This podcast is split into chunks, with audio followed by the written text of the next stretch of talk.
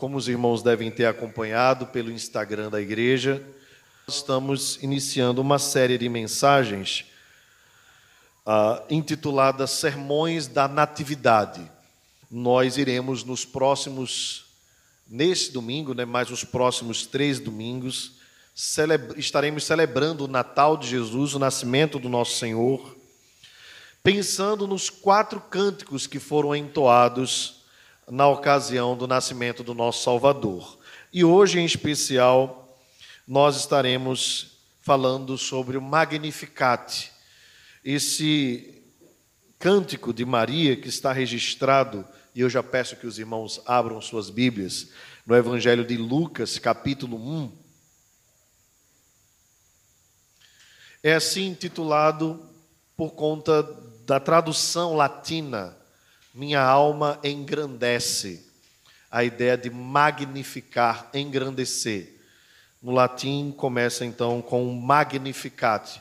Por isso ficou conhecido como Magnificat, o cântico de Maria. E eu sei, meus irmãos, que este período de Natal é um período em que muitas é, muitos acréscimos são colocados a esta celebração. E alguns deles são até mesmo louváveis. Nós não temos nenhuma dificuldade em que as pessoas nesse período façam caridade, em que as pessoas nesse período pensem naqueles que estão com fome.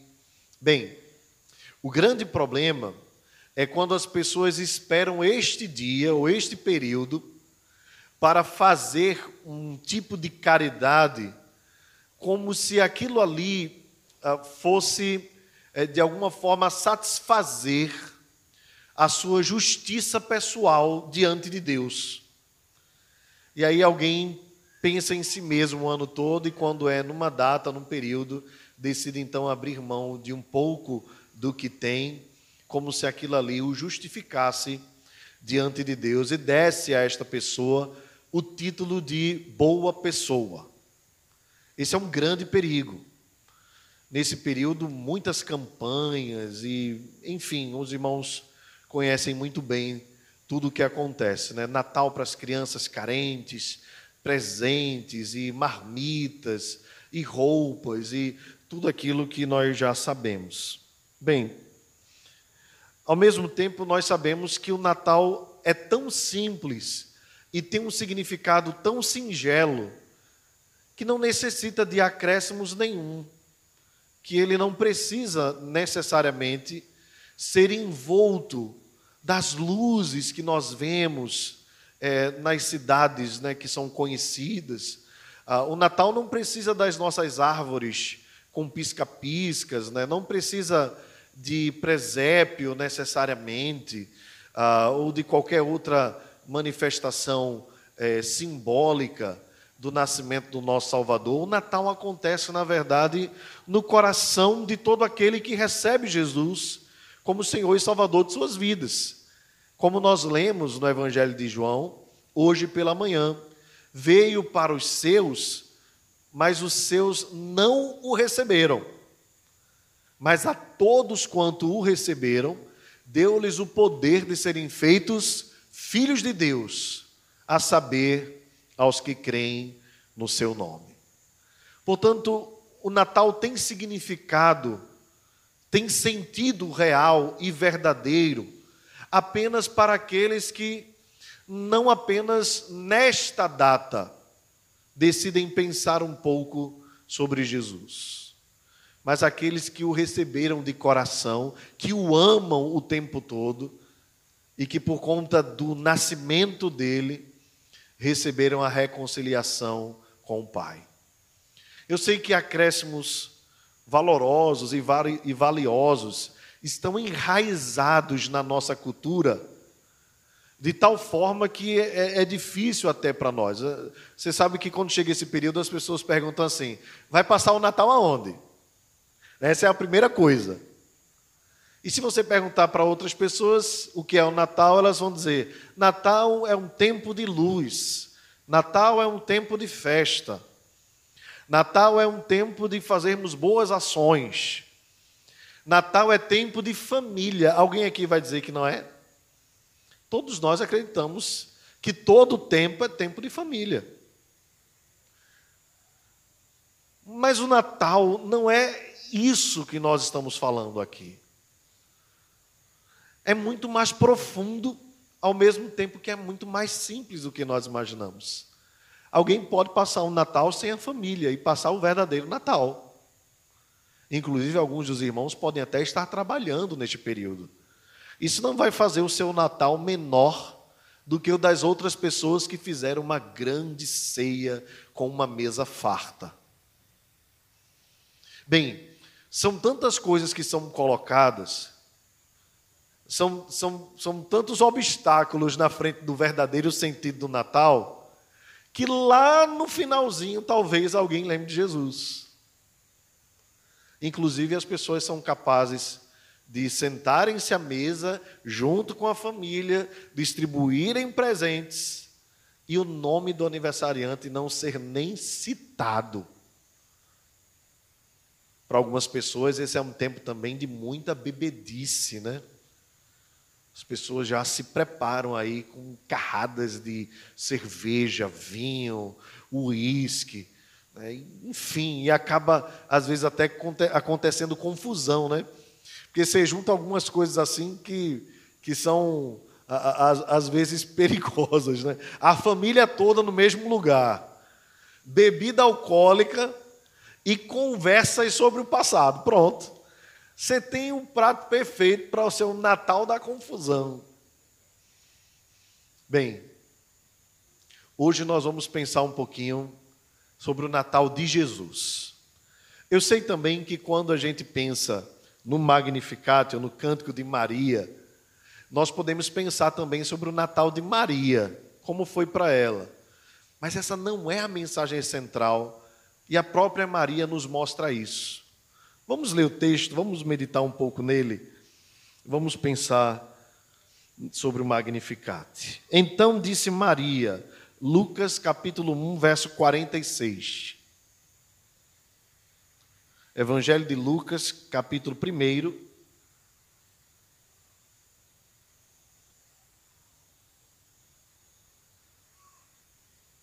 verso 46. Então disse Maria: A minha alma engrandece ao Senhor, e o meu espírito se alegrou em, se alegrou em Deus, meu Salvador, porque contemplou na humildade da sua serva, pois desde agora todas as gerações me considerarão bem-aventurada, porque o poderoso me fez grandes coisas. Santo é o seu nome. Sua misericórdia vai de geração em geração sobre os que o temem agiu com o seu braço valorosamente, dispersou os que no coração se alimentavam de pensamentos soberbos, derribou do seu trono os poderosos e exaltou os humildes. Encheu de bens os famintos e despediu vazios os ricos. Amparou a Israel, seu servo, a fim de lembrar-se da sua misericórdia a favor de Abraão e da sua descendência para sempre como prometer aos nossos pais. Maria permaneceu cerca de três meses com Isabel e voltou para casa. Vamos orar. Pai amado, obrigado pela tua palavra, obrigado por podermos expor as Escrituras em nossa própria língua e com liberdade. Te agradeço, Deus, em especial por retornar a este púlpito e te peço a tua bênção sobre mim e sobre a tua igreja, em nome de Jesus. Amém. Amém. Meus queridos, o anjo já havia aparecido a Maria. Maria era uma jovem, possivelmente uma adolescente, quem sabe na faixa aí dos 15 anos, e já estava desposada de um noivo chamado José. Não era é, incomum isso acontecer. Os pais tinham uma segurança de que suas filhas, logo que chegasse no tempo oportuno, já estaria encaminhada para um bom casamento. Nós sabemos bem que José era carpinteiro, então era um homem que tinha uma profissão, era um homem que se mantinha, ainda que morasse num vilarejo simples, como era Nazaré, eles tinham então condições de se manter. E por falar em Nazaré, os irmãos podem lembrar de que havia um ditado, ou pelo menos se pronunciou um ditado, onde se dizia: Pode, depois de Nazaré, vir alguma coisa boa? Aquela cidadela, aquela, aquele vilarejo, melhor dizendo, era um vilarejo, um vilarejo de pessoas muito simples, de gente trabalhadora, mas que era de alguma forma desprezada pelo restante de Israel. Havia regiões mais prósperas do que a pequena cidadela, pequena, pequeno vilarejo de Nazaré. Maria, então, foi favorecida por Deus em receber no seu ventre o Salvador do mundo, que fora gerado pelo Espírito dentro do seu corpo não havia nela mérito algum, ela simplesmente entende que foi um favor de Deus. E eis aqui a grande diferença na cristandade entre o pensamento católico ou romano né, e o pensamento protestante. Nós entendemos e temos todas as evidências de que Maria era uma jovem comum como qualquer outra e que foi abençoada por Deus, ela mesma manifesta a, a, a, verdade de que foi um favor de Deus sobre a vida dela e não mérito. E quando nós conhecemos a história da redenção, da salvação, o que nós mais temos consciência é de que é graça de Deus qualquer coisa que nós recebemos e não mérito algum humano. Maria tinha essa consciência. Se você observar comigo, ainda no capítulo 1, voltando um pouquinho uh, o texto, no, no verso. No, nos versos anteriores, uh, no verso 26, por exemplo, o próprio anjo, 28 melhor dizendo, o próprio anjo foi até onde ela estava e disse: Alegra-te muito favorecida. Ou seja, era favor de Deus. O anjo estava dizendo para ela: Maria, você recebeu de Deus um favor. O anjo não disse para ela: Maria, você é top de linha. Você é extraordinária. Não. As palavras que são devotadas a Maria são muito favorecida, darás à luz o Salvador do mundo.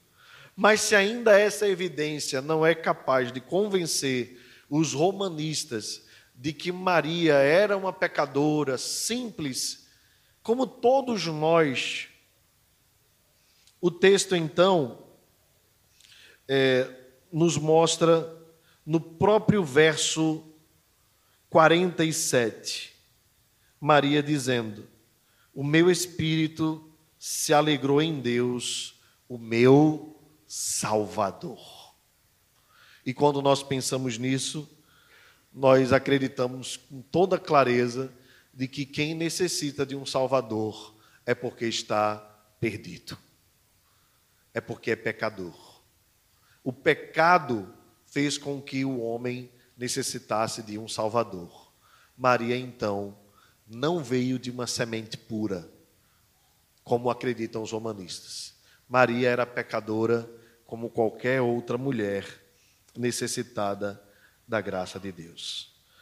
Mas tem um outro evento interessante, se você também puder observar comigo um pouco antes do, do verso 46. É, eu não sei se os irmãos lembram, mas havia ah, uma mulher chamada Isabel, cujo esposo se chamava Zacarias, e que ela era estéril. E sendo já velha, não podendo dar à luz um filho, ela então foi também favorecida por Deus, tendo uma criança nascida do seu ventre, fruto do seu relacionamento com seu esposo, que passou um tempo mudo, mas depois voltou a falar. Esse bebê que estava no ventre de Isabel se chamava João Batista. E antes do cântico de Maria, o texto nos diz que quando Maria soube da sua gestação, ela foi então a Isabel, apressada à região montanhosa, numa cidade de Judá. Entrou na casa de Zacarias, saudou Isabel, e quando ouviu a saudação, ah, quando ah, Isabel ouviu a saudação de Maria, a criança no ventre, observe o verso 41, estremeceu. Então Isabel ficou possuída do Espírito Santo. E aqui, irmãos, pensem numa situação extraordinária, né? Maria, uma jovem, talvez de 15 anos, e Isabel, uma senhora já, quem sabe passando dos 60, 70 anos. Certamente Isabel tinha um carinho por Maria, um carinho de filha. Mas o texto nos diz que quando Isabel percebeu a criança no seu ventre estremecendo, possuída pelo Espírito, exclamou em alta voz: Bendita és tu entre as mulheres, e bendito é o fruto do teu ventre. Ou seja, Maria, tu és abençoada pois eu estava aqui tranquila. Possivelmente aí ela estava com seis meses né, de gravidez, perto de ter um neném. E o, e, o bebê estremeceu, o ventre estremeceu, ao ponto dela proclamar: Tu és abençoada, e o fruto que está no teu ventre é abençoado. E de onde me provém que me venha visitar a mãe do meu Senhor. Que coisa extraordinária, irmãos. O bebê estava no ventre. Talvez aí no primeiro mês, segundo mês de gravidez. Estando Isabel já prestes a dar à luz, Isabel reconhece que não o seu bebê, mas o bebê que estava no ventre de Maria era o seu Senhor. Que coisa tremenda, irmãos. Não dá nem para imaginar essa cena.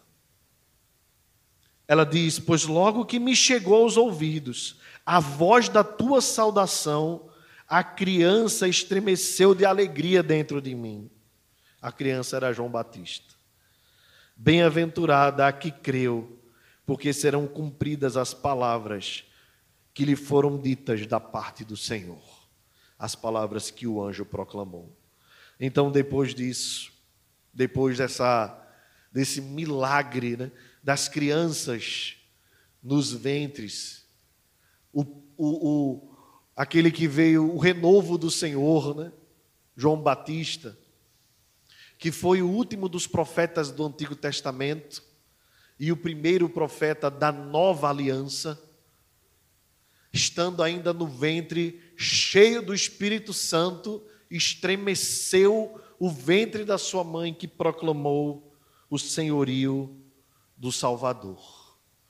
E o Salvador, ainda um feto, ainda um feto, já estava sendo adorado no ventre da sua mãe.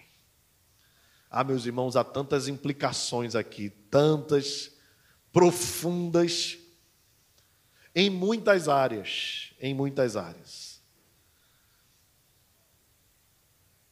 Mas eu quero focar no cântico de Maria. Maria então engrandeceu ao Senhor dizendo: Minha alma engrandece ao Senhor e o meu espírito se alegrou em Deus, o meu Salvador. Maria entendeu o sentido do Natal, irmãos. O nascimento de Jesus não era outra coisa. Embora coisas valiosas possam ser acrescidas e até boas possam ser acrescidas, mas não é outra coisa senão a salvação vindo ao mundo senão a redenção se cumprindo. Maria, como Isabel, assim como todos os outros israelitas, tinham uma expectativa de que a salvação, a redenção, o Messias viesse para redimir o seu povo. Ela então se alegrou em Deus, o seu Salvador. Ela deixa claro para nós, irmãos, a necessidade que ela e que toda a raça humana, em especial o povo de Deus, tem de um Salvador. Sem o Salvador não há Natal. Sem o Salvador não há celebração. Sem o Salvador, ainda que se comprem todos os pisca-piscas do mundo, o coração continua em trevas. Pode ser a cidade mais bem ornamentada que for, se no coração dos cidadãos o Salvador não promover um novo nascimento, não há Natal. O Natal é o nascimento do Salvador. E aqui depois ela vai justificar a sua adoração. Por isso ela começa no verso 48 dizendo por quê. É um termo que indica finalidade. Porque contemplou na humildade da sua serva. Aqui dois pontos importantes, irmãos. A ideia de humilde aqui é a ideia de mendigo. Alguém que não tem nada para oferecer. Alguém que de si mesmo não tem nenhuma virtude que possa atrair o olhar de Deus. E essa é uma virtude, a humildade. Reconhecer que não tem nenhuma virtude o outro termo que ela usa aqui é sua serva, a ideia de escrava. Alguém que não tem vontade própria, ou que abriu mão dos seus próprios desejos para cumprir o desejo do seu Senhor. Então é por isso que nós não podemos adorar Maria, porque ela mesmo proclama que ela não tem nada para oferecer. Orar a Maria era orar alguém que tem mãos vazias e limitadas. A única coisa que Maria fez com as suas mãos foi bater no peito e dizer: preciso de um Salvador, preciso de alguém que me livre da minha condenação. E ele chegou e está no meu próprio ventre. Pois desde agora, todas as gerações me considerarão bem-aventurado. Ou seja, a partir de agora, todas as pessoas que ouvirão a minha história reconhecerão que eu fui abençoada por Deus, que Deus me agraciou, que Deus me favoreceu. Tanto que ela diz no verso 49, porque o poderoso, e aí na sua Bíblia deve estar com P maiúsculo, né? Fez, me fez grandes coisas. Como nós cantamos aqui, pois com poder tem feito grandes coisas. Maria então reconhece que o que estava acontecendo era fruto da bênção e da graça de Deus, que não vinha dela mesma, que ela não tinha por si só virtude. Santo é o seu nome. Por isso que nós cantamos aqui: Santo, Santo, Santo é o Senhor. No verso 50, Maria proclama: A sua misericórdia vai de geração em geração sobre os que o temem. E quando nós observamos o cântico de Maria, eu esqueci de dizer no início, nós pensamos assim: de onde é que Maria tirou esse cântico tão bonito? É lindo o cântico está em total acordo com as Escrituras. Você imaginou uma menina de 15 anos proclamando verdades como estas? É claro que, além de vir do Espírito Santo, Maria também era conhecedora da palavra de Deus. É muito provável que Maria tenha se inspirado na oração de Ana. Se você observar e fizer um paralelo entre a oração de Ana, a mãe de Samuel, e se você observar a oração de Maria, você vai ver muitas semelhanças. Ambas reconhecem o favor e a graça de Deus. Ana, pela gestação ah, tardia, né? Você deve lembrar que Ana era estéril, como Isabel, né? Não podia dar à luz filhos. O seu marido ah, tinha duas esposas e, além de Ana, tinha uma esposa chamada Penina, que ficava ali perturbando Ana, zombando dela, porque o seu ventre era fechado. Havia essa concepção ah, no Antigo Testamento e também em parte do Novo Testamento, que uma mulher que não podia dar filhos era uma mulher que não era abençoada. Claro que nós sabemos é, que isso não se aplica aos dias de hoje. Porém, nós entendemos que isso era muito forte naquele tempo ao ponto de Ana, eh, se os irmãos lembram bem, subir ao templo e diante do profeta Elias chorar tanto com seu coração que não conseguia balbuciar palavras inteligíveis. Então, o profeta Eli, o sacerdote, melhor dizendo, pergunta: mulher, você bebeu? Você tomou vinho? Ela disse: Não, senhor, não, não bebi bebida forte alguma. Eu sou apenas uma mulher angustiada de alma. E na sua angústia, Ana clamou ao Senhor e Deus a ouviu e a atendeu e lhe deu uma criança. Ela louva a Deus depois. Um cântico maravilhoso, vale a pena depois os irmãos conferirem em casa. A oração de Maria revela o quanto ela, apesar da juventude, era conhecedora das Escrituras e tinha grande expectativa, como todo Israel, na chegada do Salvador. Ela vai puxar na história. Observe como ela conhece a história dos seus antecessores. Ela diz: A sua misericórdia vai de geração em geração sobre os que o temem. Agiu com o seu braço valorosamente. Ana reconhecia que o, a criança que estava no seu ventre, o Salvador do mundo, o Messias, a quem o próprio anjo disse: Você o chamará pelo nome de Jesus, porque ele será grande e será chamado Filho do Altíssimo, esse então será o seu nome, porque Deus lhe dará o trono de Davi, seu pai, esse trono será dele e o seu reino não terá fim. Maria reconhece que era a misericórdia de Deus que vai de geração em geração, que alcançou o seu tempo, o seu período. Agiu com o seu braço valorosamente, dispersou os que no coração alimentavam pensamentos soberbos. Meus irmãos, por que Maria está falando isso? Veja, na oração de Ana, Ana lembra das perseguições que enfrentava da sua rival Penina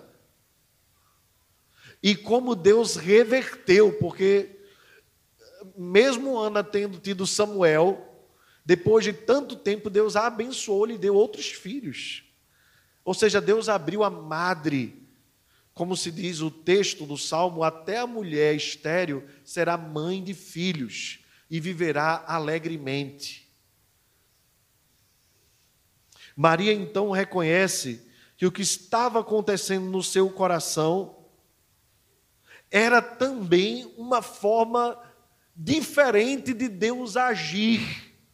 E aqui é um ponto que eu queria frisar com os irmãos.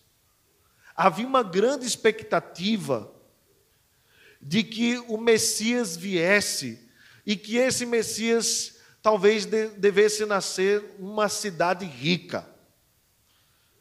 E que talvez esse Messias tivesse que vir de uma família rica. E quem sabe, assim, ele tivesse que ser filho de alguém muito famoso em Israel. Mas as coisas de Deus são para nós estranhas, porque Deus gosta de envergonhar os fortes usando os fracos. Deus gosta de envergonhar os sábios usando os humildes. Sabe aquele texto que diz assim: Os meus pensamentos não são os teus pensamentos, e os meus caminhos não são os teus caminhos? Deus gosta de fazer assim. E é um trabalhar de Deus, é, é, é uma forma de agir de Deus muito estranha a nós. Porque nós, seres humanos, somos naturalmente preconceituosos. E nós não conseguimos imaginar é, é, que, de repente, uh, o que acontecia ali era uma inversão de valores. Mas não dos valores de Deus, mas dos valores dos homens. Então, o que é que Deus faz? E a oração de Maria nos mostra isso dispersou os que nos coração, os que no coração alimentavam pensamentos soberbos. Derribou do seu trono os poderosos. Observe, os poderosos foram abatidos. Os humildes foram exaltados. Os famintos foram enchidos de bens. E os ricos voltaram vazios. Amparou a Israel, seu servo, a fim de lembrar-se da sua misericórdia. Veja como Maria conhecia a Escritura. E a favor de Abraão e da sua descendência para sempre, como prometera aos nossos pais. Bem, o que é que Deus faz aqui, segundo Maria? Deus inverte as lógicas humanas. Vocês lembram que Herodes desdenhou do Salvador, não é? Os magos foram, vieram do Oriente acompanhando a estrela. Quando eles chegam lá diante de Herodes, Herodes diz assim: eles dizem assim: Nós viemos seguindo a estrela e queremos adorar o rei que veio, que vai nascer aqui. Herodes então diz: Ok, quando vocês o acharem, me avisem, porque eu também quero adorá-lo. É claro que Herodes, rei de toda aquela região, não queria outro rei concorrendo com ele e nem acreditaria que naquela região tão simples, tão carente, poderia vir o Salvador. Talvez, irmãos, geograficamente seja tão distante, nós não, não imaginemos.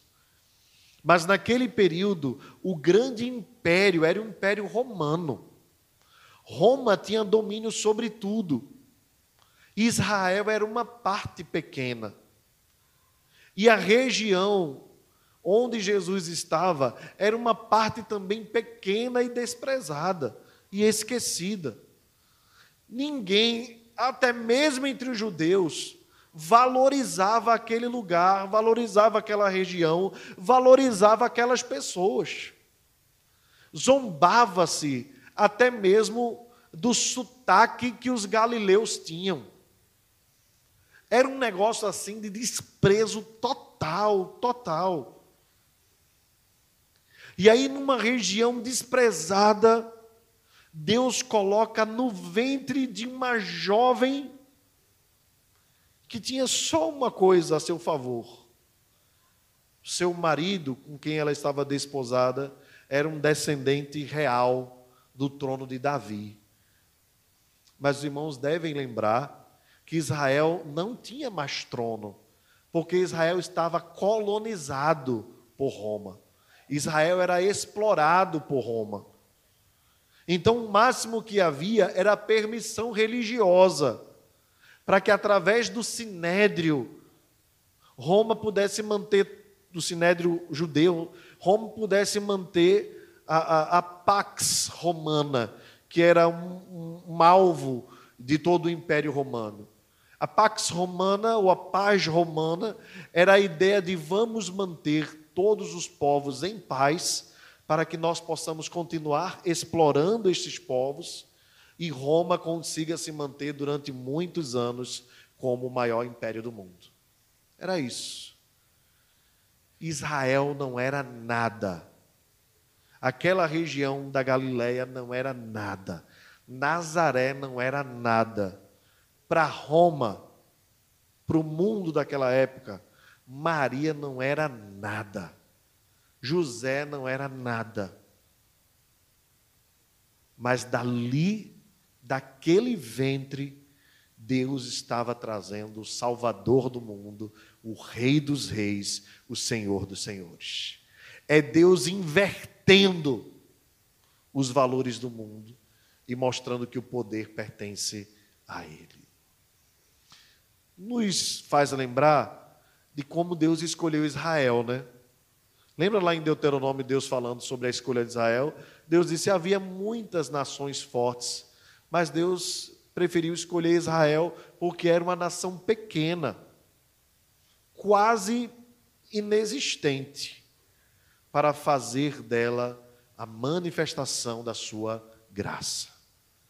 Semelhantemente, ele escolhe Maria, José, numa região pobre, num estado colonizado, explorado, para dali vir o Salvador do mundo. O texto termina, irmãos, no verso 56, dizendo: Maria permaneceu cerca de três meses com Isabel e voltou para casa. Talvez ali Maria tenha ficado até o período do nascimento. Quando nasceu o menino, então, ou no caso João Batista, ela voltou para sua casa. Que lições, irmãos, nós tiramos do Magnificat que são importantes para nós? Primeiramente, eh, a lição que nós tiramos é a necessidade que nós temos de um Salvador essa necessidade precisa estar clara a cada um de nós e constantemente. E digo constantemente porque, embora tenhamos recebido a salvação de uma vez por todas, nós precisamos nos lembrar que os méritos das coisas que nós adquirimos em Cristo Jesus não são nossos, que os méritos são do Salvador. E que todo homem natural, independentemente da sua condição, da sua classe, do seu nível social, independentemente da fama que tenha alcançado, continua tendo no seu coração uma necessidade de um Salvador da sua vida. Esse Salvador é Jesus, o nosso Senhor. Fora dele não há salvação. Sem Ele, o homem está perdido nas trevas do pecado. Nós precisamos deste Salvador. É por isso que o, o hino antigo diz: Quero o Salvador comigo. Nós precisamos constantemente dele. Ele é o Salvador das nossas almas. Ele nos livra da ira vindoura. Meus irmãos, Deus não se esquece mais uma vez eu lembro isso, hoje pela manhã nós é, enfatizamos quando estudamos o catecismo de Heidelberg. Deus não se esquece dos nossos pecados. Não esquece. A sua memória é perfeita. Na verdade, o que ele faz é transferir a ira que estava sobre nós sobre Jesus Cristo, nosso substituto legal. Por isso que Cristo naquela cruz carregou sobre si as nossas enfermidades ao ponto de clamar: Deus meu, Deus meu, por que me desamparaste? Porque naquela cruz ele estava tomando sobre si todos os nossos pecados e o castigo que nos traz a reconciliação com Deus, a paz, estava sobre ele. É isso que nós precisamos nos lembrar. A constante necessidade que nós temos de um Salvador. É isso que nós precisamos apresentar aos nossos filhos.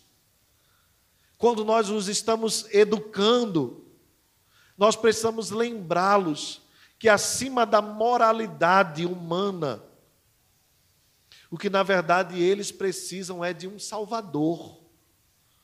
É por isso que nós devemos acusar deles o pecado mas ao mesmo tempo conduzi-los à graça de Deus, dizendo que em Jesus há perdão para todos os pecados que eles cometem. E não criarmos filhos dentro de uma moralidade farisaica, de repente cobrando deles aquilo que eles não podem dar, perfeição. Pois nós mesmos, quando os repreendemos, nos lembramos pelo Espírito Santo o quanto nós muitas vezes somos desobedientes a Deus, que é o nosso Pai. E nós recorremos ao Salvador e pedimos perdão.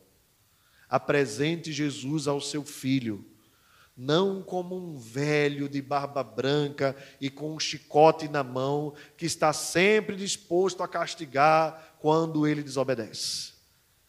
Mas apresente um Salvador gracioso, que cumpriu totalmente a lei e obedeceu, para que por meio da obediência dele, nós pudéssemos receber o perdão dos pecados e a reconciliação com Deus.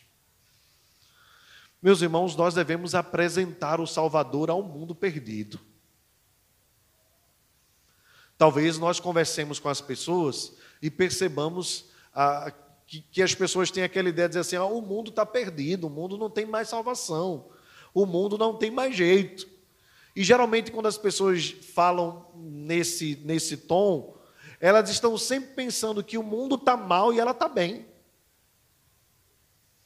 Porque ela moralmente não é como Fulano, Beltrano, nem Cicrano. A verdade é que todos nós precisamos de um Salvador. Toda a humanidade. Individualmente, cada ser humano necessita do Salvador. E esse Salvador é Jesus Cristo, nosso Senhor. Mas para que nós recebamos a salvação, nós precisamos primeiramente conhecer a nossa condição de perdição. E esse é o grande problema do mundo. O mundo acredita que está tudo bem. As pessoas acreditam que está tudo muito bem. Se as coisas na sua vida estão dando certo, se ela tem saúde, finanças, família, então é porque Deus está ok com ela. Quando na verdade ela não entende que isso faz parte até mesmo da operação do erro, que faz com que as pessoas acreditem que por estarem bem nessas áreas, Deus está em paz com ela. Na verdade, o que o mundo precisa saber é que Deus está irado com os pecadores. Deus está irado com os pecadores. E se o homem não entender essa urgência, através da nossa pregação do Evangelho, ele vai continuar no caminho do pecado. E o salário do pecado é a morte. Pregue o Salvador no Natal. Mês de dezembro é um mês oportuno para a gente falar de Jesus. Mas não é só falar de Jesus, é falar do Evangelho todo. Apresente às pessoas a condição do pecado apresente às pessoas a redenção, apresente às pessoas a necessidade delas tomarem uma decisão pessoal, apresente a necessidade do Evangelho. Outra coisa que nós aprendemos, irmãos, com esta oração de Maria, com o Magnificat, é que todas as bênçãos são fruto da graça de Deus. Maria diz: Me considerarão bem-aventurada porque o poderoso me fez grandes coisas.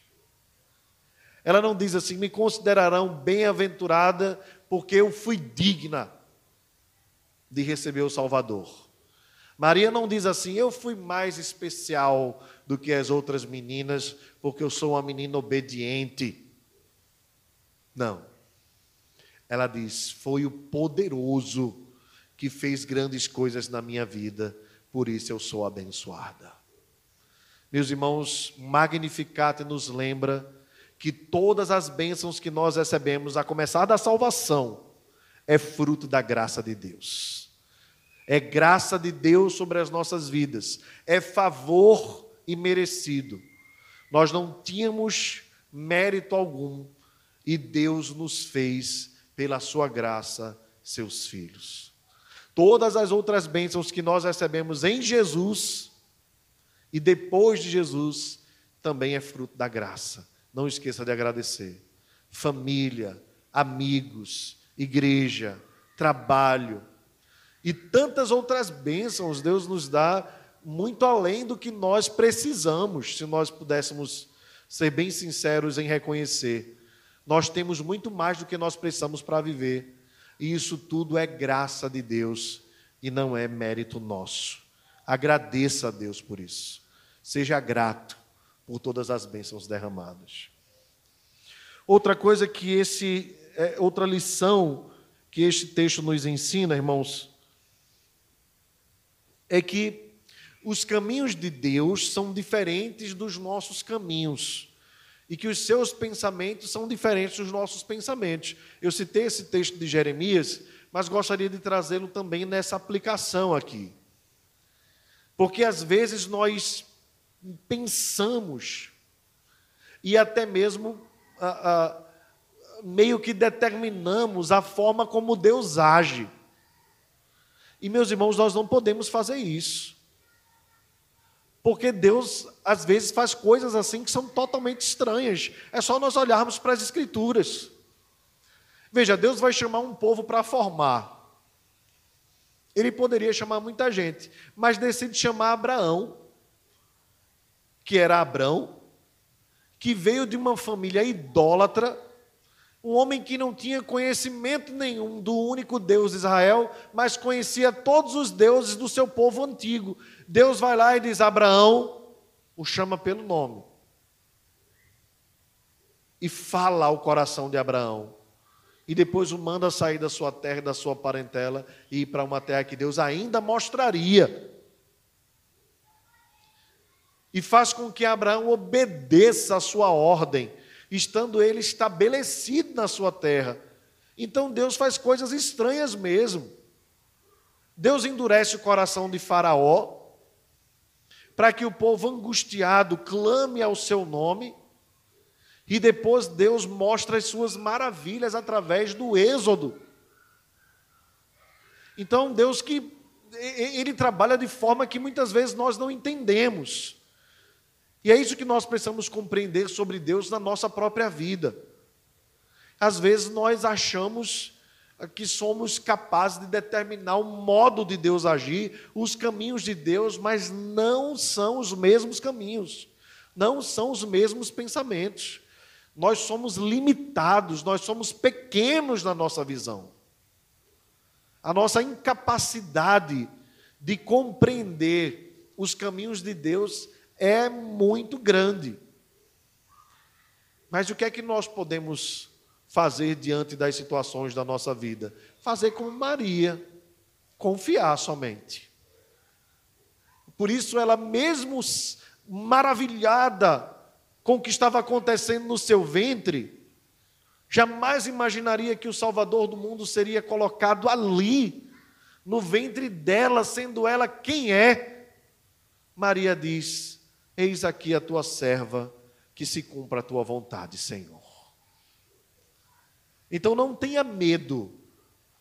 Se Deus está te direcionando, se Deus está te conduzindo, ainda que os caminhos pareçam ser estranhos, mas se é Ele que está te guiando, segue. E segue firme, porque Ele é contigo. E, e não importam os valores normais, Deus inverte. Por exemplo, Deus manda Gideão ir para a guerra, e ao invés de mandar ele aumentar o exército, manda ele diminuir. Aí Deus manda Josué ir para a guerra, e ao invés do povo ir com espada e com lança, vai com trombeta para cantar. Três povos se unem para destruir Israel. Josafá se desespera, e era para se desesperar mesmo, porque os homens vinham como gafanhoto. Aí Deus diz: nem pega a arma, só sobe e lá de cima olha o livramento que eu vou te dar. Porque Deus faz coisas estranhas. Você quer uma coisa estranha que Deus fez, que eu acho uma das mais estranhas? A igreja sendo perseguida, o primeiro, um primeiro Marte sendo a, a, a, apedrejado no meio do povo, Aí no caminho de Damasco, Deus pega o pior perseguidor da igreja, um homem que tinha sangue nos olhos, não poupava ninguém. o terrível Saulo de Tarso, fariseu dos fariseus. Aí Deus pega aquele homem que estava assentado num cavalo, com cartas na mão, com autorização para prender os irmãos, encarcerá-los e matá-los, matar os cristãos. Deus derruba ele do cavalo, deixa ele cego e diz: Agora eu vou te mostrar o quanto importa sofrer pelo meu nome. É claro que os apóstolos, quando viram Paulo chegando, se assustaram. E quem é que não se assustaria? Você imagina Osama Bin Laden chegando lá, né, se fosse vivo ainda, nas terras americanas, dizemos: Eu vim aqui para servir o exército de vocês. É claro que o povo ia ficar até o último dia de vida dele desconfiado se na pochete, na bolsa, na meia, ele não tinha uma bomba para matar todo mundo. Por quê? Porque é a lógica humana. Aí Deus pega e inverte. Maria entendeu isso com o Salvador. Deus inverteu. Deus pegou a mais pobre e fez a mais rica. Deus olhou para um lugar, um vilarejo pobre e fez desse vilarejo mais rico, porque nele andaria o Salvador do mundo, o Rei dos Reis e o Senhor dos Senhores. Então Deus é assim, irmãos, ele inverte as coisas. Por isso, não tema, se você está na presença de Deus, você está diante de Deus, não tema as coisas que podem te acontecer. Deus inverte mesmo. Talvez você seja o mais desprezado do trabalho, talvez você seja o mais desprezado da sala, talvez você seja o esquecido da família. Deus inverte e faz de você, para a glória dele, um canal de bênçãos na vida até mesmo daqueles que te desprezavam. Deus é extraordinário. Por fim, irmãos, a última lição para nós encerrarmos. Como nós precisamos conhecer as Escrituras para compreendermos o caminho de Deus se Maria não conhecesse a palavra, ela não entenderia nada do que estava lhe acontecendo. Mas por ser uma exímia conhecedora do Antigo Testamento, ela recebeu porque ela esperava a redenção de Israel. Meus irmãos, nós precisamos conhecer as Escrituras como Maria, conhecer a palavra de Deus para que nós possamos ter a mesma segurança que Maria teve. Tão jovem, tão jovem. Talvez uma menina de 15 anos né, quisesse estar brincando ainda ou chorando por doar suas bonecas, né? Aprendendo a fazer comidinha, coisas desse tipo. Maria estava pronta para a batalha que enfrentar, porque ela conhecia as Escrituras. Quando nós conhecemos a palavra de Deus, nós conhecemos melhor os caminhos de Deus para as nossas vidas. E isso promove segurança, paz para a glória de Deus. Que Deus nos abençoe, irmãos. Que nós possamos já meditando, andar meditando no Natal.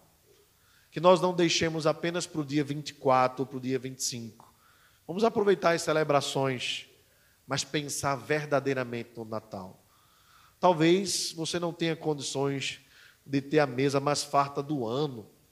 Eu acho que esse ano o peru vai estar caro. Mas um galeto resolve. E resolve bem. Desde que no seu coração o Salvador tenha nascido de novo. Tenha te feito nascer de novo. Não precisa de roupa nova, não. Não precisa de sapato novo, não. Esqueça de valorizar essas coisas que às vezes o mundo valoriza. Não se ligue em fazer toda a reforma até o dia 24 e aquela correria danada. Se Deus te der condições, amém. Você não precisa ter o melhor pisca-pisca e nem todas essas coisas que são, como os próprios nomes dizem, enfeites. Não esqueça do principal: que o Senhor Jesus seja o centro da tua vida o teu Salvador, o teu Senhor, para a glória de Deus Pai. Aí você está comemorando o verdadeiro Natal. Amém?